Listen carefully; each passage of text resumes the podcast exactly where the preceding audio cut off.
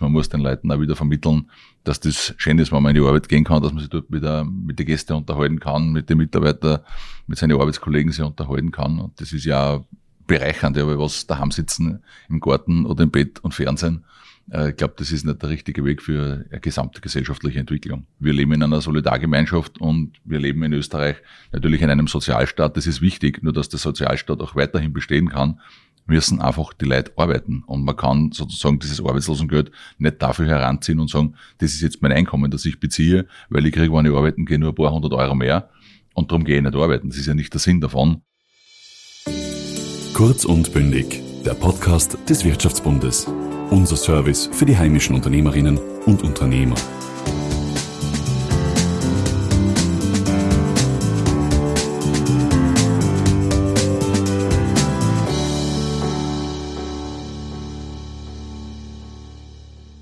Es ist kein Geheimnis, dass die Gastronomie von der Corona-Krise besonders hart getroffen wurde. Betriebe waren gezwungen zu schließen und unzählige Arbeitnehmer standen plötzlich ohne Job da. Einige Arbeitskräfte haben sich im vergangenen Jahr neu orientiert, sodass die Branche nach dem letzten Lockdown umso mehr nach Personal ringt. Mario Pulker, oberster Vertreter der Gastronomiebranche in der Wirtschaftskammer und Hotelbesitzer in Niederösterreich, ist heute zu Gast bei Kurz und Bündig und spricht mit mir über die aktuelle Arbeitsmarktsituation in der Gastronomie. Mein Name ist Valentin Petric und herzlich willkommen zu einer neuen Folge von Kurz und Bündig. Lieber Mario, vielen Dank, dass du heute bei uns bist. Sehr gerne, freut mich. Seit vier Wochen ist die Gastro und die Hotellerie wieder geöffnet. Wie geht es den Betrieben derzeit? Wie ist die Stimmung im Hinblick auf den Sommer? Sehr durchwachsen. Das erste Wochenende war natürlich total überrannt. Da waren die Betriebe voll. Dann ist ein bisschen die Realität eingetreten und der Gästezustrom ist ein bisschen abgeflacht. Und wir haben natürlich die Thematik, dass immer noch viele in der Kurzarbeit sind, dass viele immer noch im Homeoffice sind, dass einfach die Gäste noch nicht so wirklich da sind. Und natürlich auch die Geschichte, dass du nur mit Test wo rein darfst, dass du die drei G Regeln brauchst. Das hält natürlich auch einige fern. Und natürlich auch die Einschränkung der Sitzplatzkapazitäten. Mhm. Da hat es jetzt natürlich auch wieder die Erleichterung gegeben. Das heißt, mit jedem Erleichterungsschritt wird es natürlich für uns besser. Aber ähm, man darf nicht vergessen, wir leben immer nur in einer Pandemie, die ist noch nicht besiegt. Und vorgedessen wird es nur ein bisschen dauern, bis wir wieder auf die Füße kommen. Das ist ja das, der zweite Pandemiesommer. Wie ist es im Vergleich zu letzten Jahr? Um die Zeit, die Buchungslage, die Auslastungen? Also im letzten Jahr hat man in der Bevölkerung eine viel größere, weiß nicht, ob man soll man sagen, Angst oder Zurückhaltung erlebt und die Leute sind halt weniger aufgrund der Reisewarnungen ins Ausland gefahren, sind vermehrt in Österreich geblieben. Das haben wir in Kärnten an den Seen, aber auch quasi den Ausflugsregionen Niederösterreich und in den Flächenbundesländern schon stark gemerkt. Da war über den Sommer ein gutes Geschäft, aber dann ist halt relativ schnell wieder ähm, das Virus zurückgekehrt und damit ist das Geschäft natürlich dann auch wieder einbrochen. Wir sind in den nächsten Lockdown gegangen. Jetzt äh, ist das Buchungsverhalten auch etwas verhalten noch. Die Wochenenden sind zwar sehr, sehr gut gebucht und äh, Thermenhotels und dergleichen, wo es möglich ist, wo für große Außenflächen sind, sind auch gut gebucht. Aber du hast natürlich die Thematik, dass viele jetzt schön ins Ausland fahren mhm. und das aber immer noch sich zurückhalten und daheim bleiben und die Buchungen sehr, sehr kurzfristig werden. Also sie waren vorher schon sehr kurzfristig und sind heuer noch kurzfristiger. Mhm. Zum besseren Verständnis für unsere Zuhörer, wie sah die Situation am Arbeitsmarkt ähm, vor der Krise aus für die Gastronomie? Also vor der Krise haben wir natürlich auch schon ein riesiges Problem gehabt äh, mit Facharbeitern, aber dann in letzter Konsequenz nicht nur mit Facharbeitern, sondern auch mit Etagenkräften, mit Küchengehilfinnen und Gehilfen. Also es war dort in der breiten... Jede Arbeitskraft? Ja, jede, Arbeits, jede Arbeitskraft hat, hat quasi gefehlt, wurscht in welcher, welcher Ebene. Und das, dort sind wir jetzt wieder, trotzdem wir eine riesige Arbeitslosigkeit haben und unheimlich viele Leute gemeldet haben eben am A M S, äh, fehlt hier einfach äh, der Zuzug der Leute aus der Arbeitslosigkeit wieder zurück in den Betriebs- und Arbeitsalltag. Und wie radikal hat die Corona-Krise den Arbeitsmarkt äh, hier verändert? Also in den unterschiedlichen Jobs, äh, sprich Koch, Kellner, oder äh, in der Kurzarbeit, hat die geholfen? Die Kurzarbeit hat sehr, sehr gut geholfen. Man muss natürlich auch sagen, dass keiner gewusst hat, dass wir so lang geschlossen lassen müssen. Also fast sieben Monate, das war natürlich ein Wahnsinn. Du hast in der Zwischenzeit die Urlaube aufgebaut bei den Mitarbeitern, die müsst du jetzt, wo quasi wieder geöffnet ist, die Urlaube abbauen. Und äh, wir haben aber auch in der Zeit, wo die Leute in Kurzarbeit waren, natürlich auch viele Kündigungen gehabt, die aus der Kurzarbeit raus sind und in andere Branchen gewechselt haben. Und wir haben natürlich jetzt einen totalen Umbruch in der Branche bei den Mitarbeitern, die sieben Monate zu Hause waren, auch am A M S gewesen sind, mhm. weil äh, die und da zum ersten Mal äh, ja, so eine lange Zeit zu Hause gewesen sind, einmal gesehen haben, wie ist das, wenn ich am Feiertag daheim bin und nicht arbeiten muss, wie ist das, wenn ich am Sonntag daheim bin und nicht arbeiten muss. Und das ist halt, ja, da ist irgendwie so ein Umbruch, jetzt hat das stattgefunden. Und viele, muss man auch ganz klipp und klar sagen, kommen mit dem eigentlich zurecht auch, dass sie jetzt in der Arbeitslosigkeit sind und machen auch keine großen Anstalten, sich daraus wieder zu entfernen. Ich selbst habe vorige Woche vom A M S zwölf Mitarbeiter äh, zur Zuteilung bekommen, dass sie sich vorstellen kommen müssen. Gekommen ist kein einziger. Eine Dame hat sich gemeldet, sie kommt am Samstag, war bis heute nicht da. Und von den anderen elf überhaupt keine Rede, da ist überhaupt keiner gekommen. Und so geht's nicht nur mir, so geht's vielen Betrieben. Wir kriegen da laufend Rückmeldungen auch über alle Bundesländer hinweg. Da gibt's jetzt kein Bundesland, das mhm. stark, stärker oder weniger stark betroffen wäre, sondern das trifft alle. Und da muss man halt schon sagen, da muss man auch von Seiten äh, der Bundesregierung dann eingreifen und äh, muss sich das anschauen, äh, wie man mit den Sachen weiter umgeht, weil so kann man es eigentlich nicht stehen lassen. Es war jetzt auch ein Medienbericht ähm, vom Starkoch Max Stiegler, gesagt hat, ähm, er wird tausendsiebenhundert Euro netto zahlen und trotzdem findet er keine Arbeitskräfte. Die, oft kommt die Kritik von der Gewerkschaft, äh, ja, man muss auch mehr zahlen. Ähm, wie ist dein Eindruck? Es gibt einen Kollektivvertrag, der mit den Arbeitnehmern, Vertretern verhandelt wird. Ähm, wie viel sind denn Gastronomen und, und Hotelbetreiber bereit, mehr zu zahlen? Also ich bin ja selbst äh, mit der Susanne Krauswinkel Chefverhandler für unsere Kollektivverträge in der Gastronomie und Hotellerie, im Tourismus sozusagen. Und wenn der Max Stiegl sagt, er zahlt tausendsiebenhundert, äh, bei mir kriegt ein Service-Mitarbeiter immer auf der Basis fünf Stunden, also immer auf der Basis fünf Tage Woche, äh, haben bei mir zwischen achtzehnhundert netto und zweitausend Euro netto, haben wir Zimmer natürlich, ein Doppelzimmer zur Einzelbelegung, Kost und Logis ist frei im Haus, Küchenchef zwischen zweitausendfünfhundert bis dreitausend Euro netto und auch ich kriege niemanden und wir haben ein super Arbeitsklima, wir haben eine top ausgestattete Küche, äh, Gästezimmer, wo die Mitarbeiter drinnen schlafen können und das bewirbt sich auch niemand, das heißt, äh, am Gehalt kann es nicht liegen mhm. und die Thematik, die die Gewerkschaft immer vorbringt, man muss am Wochenende arbeiten, man muss am Feiertag arbeiten, ja, aber das müssen andere Branchen auch. Das haben wir nicht die einzigen, die am Wochenende arbeiten müssen. Mhm. Und das ist eigentlich kein Thema mehr. Und jeder, der sich auch für die Gastronomie oder für den Tourismus entscheidet, weiß natürlich, dass er noch dort und an derer Zeit arbeiten muss, wo die anderen Urlaub haben, weil das ist das, wo wir unser Geschäft machen. Mhm. Und äh, ähm, man muss auch klar, klar sagen, bei den kleineren Betrieben, die kleiner strukturiert sind und dergleichen, die können bei diesen Gehältern, die wir größeren Betriebe zahlen, ja einfach nicht mehr mitkommen. Mhm. Und man darf nie vergessen, alles, was ich rechts ausgibt, muss ich links einnehmen. Und da muss man auch sagen, wie weit ist die Gesellschaft bereit, höhere Preise zu bezahlen?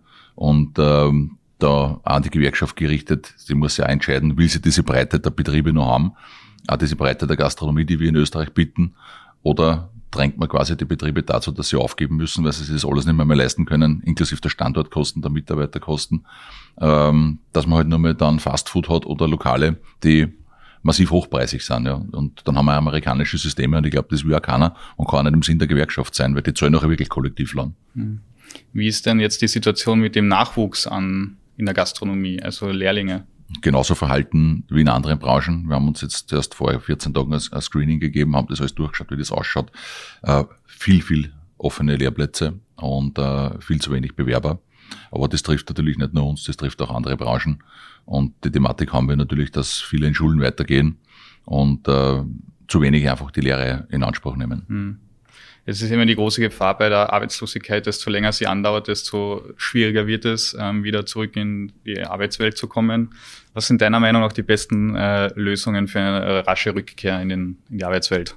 Also ich glaube, man muss sagen, dass es ja sehr viele gibt und gerade in unserer Branche die Saisonarbeiter sind. Das heißt, sie arbeiten am Sommer in einem Sommersaisonbetrieb und gehen dann im Winter in den Westen raus und machen dort eine Wintersaison. Wir haben aber auch eine Menge Betriebe, die Ganzjahresbetriebe sind, die Thermen, Hotels und dergleichen, die Ganzjahresbetriebe. Ähm, ich glaube, dass wichtig ist, dass man schaut, dass man in den Bezirken, und wir haben uns das angeschaut auch beim A M S, in den Bezirken, wo Arbeitslosigkeit gemeldet ist, in Tourismusberufen und wo Betriebe sind, die Mitarbeiter suchen im Tourismus, dann müssen die rigoros vermittelt werden. Also es kann einfach nicht sein, dass in einem Bezirk die Leute daheim sind, arbeitslos und gleichzeitig in dem Bezirk aber Betriebe ein Restaurant schließen müssen, mhm. weil sie einfach keine Mitarbeiter haben, die die, die, die Arbeit machen. Das ist ein Faktum. Und äh, da rede ich gar nicht davon, dass man die Leute jetzt da über die Bundesländer hinweg vermitteln muss. Ja, auch das wird und muss, muss kommen, weil, wenn ich schaue, ich habe in Wien, das war in der Vergangenheit schon so vor der Krise, Tausende oder Zehntausende von Tourismusmitarbeitern, die arbeitslos sind, und der Westen sucht draußen äh, Zehntausende Mitarbeiter, da muss man sich was einfallen lassen, weil natürlich, wir leben in einer Solidargemeinschaft und wir leben in Österreich natürlich in einem Sozialstaat, das ist wichtig, nur dass der Sozialstaat auch weiterhin bestehen kann, müssen einfach die Leute arbeiten, und man kann sozusagen dieses Arbeitslosengeld nicht dafür heranziehen und sagen, das ist jetzt mein Einkommen, das ich beziehe, weil ich kriege, wenn ich arbeiten gehe, nur ein paar hundert Euro mehr, mhm. und darum gehe ich nicht arbeiten. Das ist ja nicht der Sinn davon, und daher ist ja dieser illusorische Gedanke, ein Arbeitslosengeld mit siebzig Prozent anzusetzen und das auf Dauer auszubezahlen, äh, ja, das sind einfach Leute, äh, das ist der sozialistische Gedanke, das wird nicht funktionieren, und da ist halt unser Modell des Wirtschaftsbundes, am Anfang mehr zu zahlen, das ist wichtig, weil du kommst unverschuldet in die Arbeitslosigkeit, dann sollst du auch mehr Geld kriegen,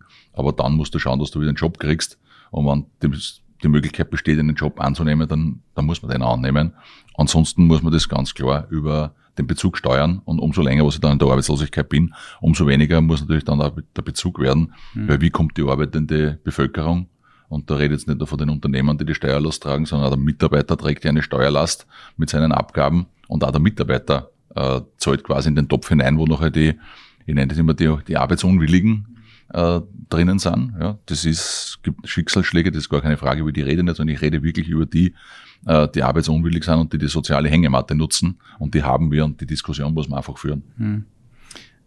Abgesehen davon, was kann, können wir als ähm, Unternehmervertreter, was können die Unternehmer tun, ähm, um das Image vielleicht äh, für die Arbeitsstelle wieder, wieder zu heben in der Gastronomie, Hotellerie? Oder was wurde da versucht? Also allein, wenn man schaut bei uns, äh, im Tourismus sind wir die Branche, die die meisten Neueinsteiger hat, die meisten Umsteiger hat, äh, auch sehr viele äh, Menschen beschäftigt, die schon einen Bildungsweg abgeschlossen haben und dann mit über zwanzig Jahren sagen, äh, jetzt gehe ich in den Tourismus, weil da gefällt es mir, mhm. ich will das machen, ich habe einen anderen Beruf lang ausgeübt, aber ich arbeite gerne mit Menschen, das haben wir, das heißt, wir sind eigentlich die, die Branche für die Neueinsteiger, Umsteiger und dergleichen, das ist für uns auch ganz wichtig, und ich bin auch der Meinung, dass sich dieses Image, das, das der Tourismus hat, in den letzten Jahren auch massivst gebessert hat, und ich äh, war ja selber lang genug Dienstnehmer und habe auf Wintersaison und Sommersaison gearbeitet, bin gelernter Koch, und würde den Beruf sofort wieder lernen, weil das mir einfach immer einen Spaß gemacht hat und auch noch immer einen Spaß macht. Mhm. Und das ist einfach eine schöne Branche, und du musst da Freude haben an dem, was du tust.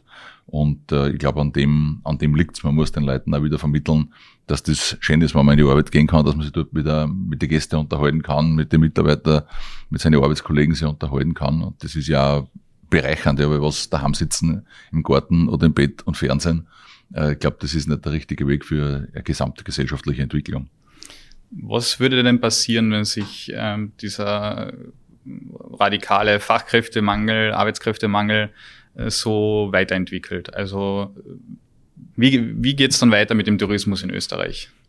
Wenn man sich den Tourismus in Österreich anschaut, muss man eigentlich sich die touristische Entwicklung in Gesamteuropa anschauen. Wenn man darüber hinausschauen will, kannst du natürlich auch sagen, okay, schauen wir sich an, wie schaut das weltweit aus?